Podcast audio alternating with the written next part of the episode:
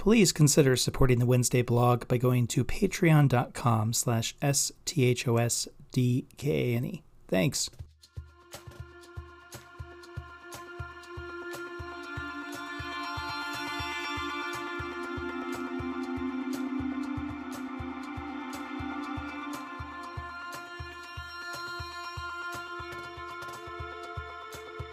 Welcome back to the Wednesday blog with me, Sean Kane.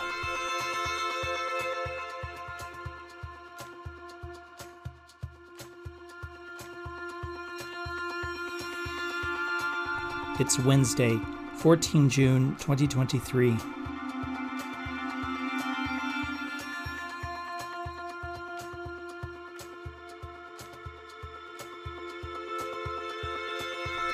This week, I discuss the word classical.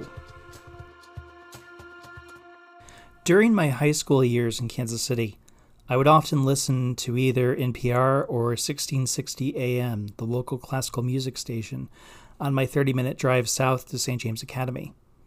In those years, I continued to embrace classical music, especially opera, as a form of art that remains a particular passion of mine even to the point of several ill fated attempts at composing. Still, it strikes me that our term classical has a rather complicated set of meanings and uses. In the musical sense, it's used to refer to the most highbrow of, of our genres, the rare musical tradition that still sees performances of music composed within the last 400 years, rather than the decade based music that usually makes the pop and rock charts. Classical music tends to embrace the trappings of old European and American elites, uh, while also providing a gateway for the rest of us to enter that refined space and hear the radiant melodies and harmonies that have been the soundtrack for generations. I began to explore classical music in my middle school years. Like many Americans, my introduction to this wide scope of music was through jazz, and Gershwin's blending of the classical and jazz orchestras. I've been wanting to write a blog post all about my appreciation for Gershwin's music, though my continuing uncertainty regarding copyright law has kept me from ever publishing it, or trying to record a podcast version of it. From Gershwin, I jumped backwards to Mozart, Beethoven, and the other big names before settling both in the Baroque world with Lully and in the realm of the Romantics with the likes of Johann Strauss II, uh, Verdi, Wagner, and Mahler. Today, I still love the music from all of those composers, yet I'm also drawn to more recent works written by the likes of Debussy, film music that fits in the 20th century late Romantic tradition embodied by Prokofiev and the German film composer Gottfried Huppertz, who longtime Wednesday blog readers and listeners will remember is the composer of the score for Fritz Lang's 1926 science fiction film Metropolis. In the last couple of years, I've returned to my first unwitting introduction to classical music through the film music of the likes of John Williams and Elmer Bernstein, and found myself drawn to the electronic classical compositions of Vangelis, which inspired the theme for the Wednesday blog and the choral classical crossover albums of Christopher Tin and 2022's The Moons Symphony, written by Amanda Lee Falkenberg. I'll gladly spend an afternoon listening to Jerry Goldsmith's themes for the various Star Trek series and Mr. Williams's compositions for Star Wars, as much as I'll choose to hear a Mozart piano concerto or Bernard Lallement's Missa Gallica. I've long thought that classical music saw its greatest innovation in the last century, when its venue diversified from the concert hall alone to include the sweeping compositions that breathe life into films.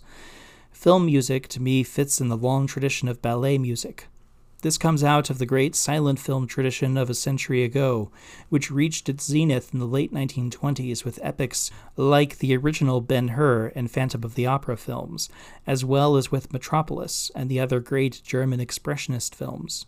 Sound film took some of the storytelling needs off of the music, as now the characters on screen could too be heard. Yet the power of music in film was already clear. I relished the chance to hear the Kansas City Symphony perform a concert of film music, Because even when it's disassociated from the pictures that score was originally created to accompany, that score often holds it up on its own as a concert piece. It is interesting, then, to consider that within the world of classical music, the term classical generally only refers to, the, to a short span of musical composition within the long history of the wider classical genre. The classical period in music matches up with the neoclassical period in art, architecture, and literature that ran from around 1750 to 1820. This period includes great composers like Gluck, Haydn, Mozart, Beethoven, and Schubert, all of whom worked in Vienna, the beating heart of Europe's music industry in this period. Yet, by this definition, the word classical implies a separation from the present, clear limits to its scale and span, and an air of antiquity. In many other contexts, the term classical refers to the far older classical antiquity of European history, the centuries during the height of Greek and later Roman civilization, from around the 8th century BCE to the 5th century CE. When I write about the classics in my work, I am most often referring to the period and ideas conceived during this 13 century long span of time. The classical fathers of Western philosophy, Socrates, Plato, and Aristotle, continue to be required reading in modern philosophy studies, while Aristotle and Pliny the Elder have a foundational role in my own discipline in the history of natural history. Those two, Aristotle and Pliny, were central influences for the naturalists who defined the Americas in the 16th century. People like the focus of my dissertation, Andre Thevet, as well as Gonzalo Fernandez de Oviedo and Jose de Acosta, who both wrote natural histories of the Spanish Americas, and Conrad Gessner and Carolus Clusius, whose works were written about distant worlds from the comfort of their own homes back in Europe. Classical is a tricky word because it could be interpreted as something which is removed from common life. It stands apart from popular things because of its high status. I'm often struck by the adoption of mannerisms and norms from the classical music world in popular music. There was once a concert I attended nearly a decade ago where the musicians on stage went from dancing in circles playing their violins to suddenly, briskly, taking chairs and sitting in a neat orchestral row. In them, uh, as though playing the the part, yet ever with a wink and nod about it. There has been a general loosening of expectations and normalities in our culture, a sort of reaction to the manners of past generations. I tend to see our present moment as responding to the norms of the 1980s and 1990s. Politically, we are in a period of unstable transition from the Reagan conservatism and Clinton centrism of the 80s and 90s, though that needle continues to move forward in time.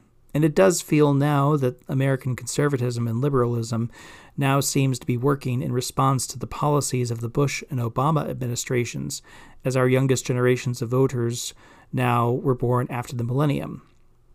I'm happy to see more classical musicians on social media releasing short videos of their performances, rehearsals, and daily practice for all to see.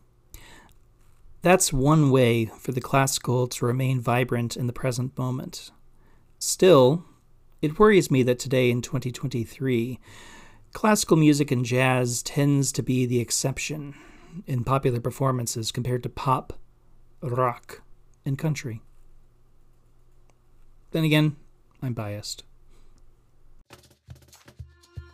The Wednesday blog is written, read, and produced by me, Sean Kane, and I also came up with the theme music.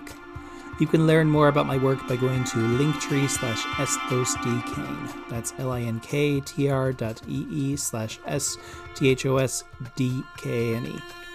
There you'll learn more about my website and my blog. Thanks. Thanks as always to my regular listeners, including monthly supporters Elizabeth Duke, John Lundy, and Alex Brisson. You can learn more about how to support my podcast by going to patreon.com slash S-T-H-O-S-D-K-N-E. It's only five bucks a month to support. I appreciate all the help they provide. This podcast is distributed by Spotify. Learn more at podcasters.spotify.com.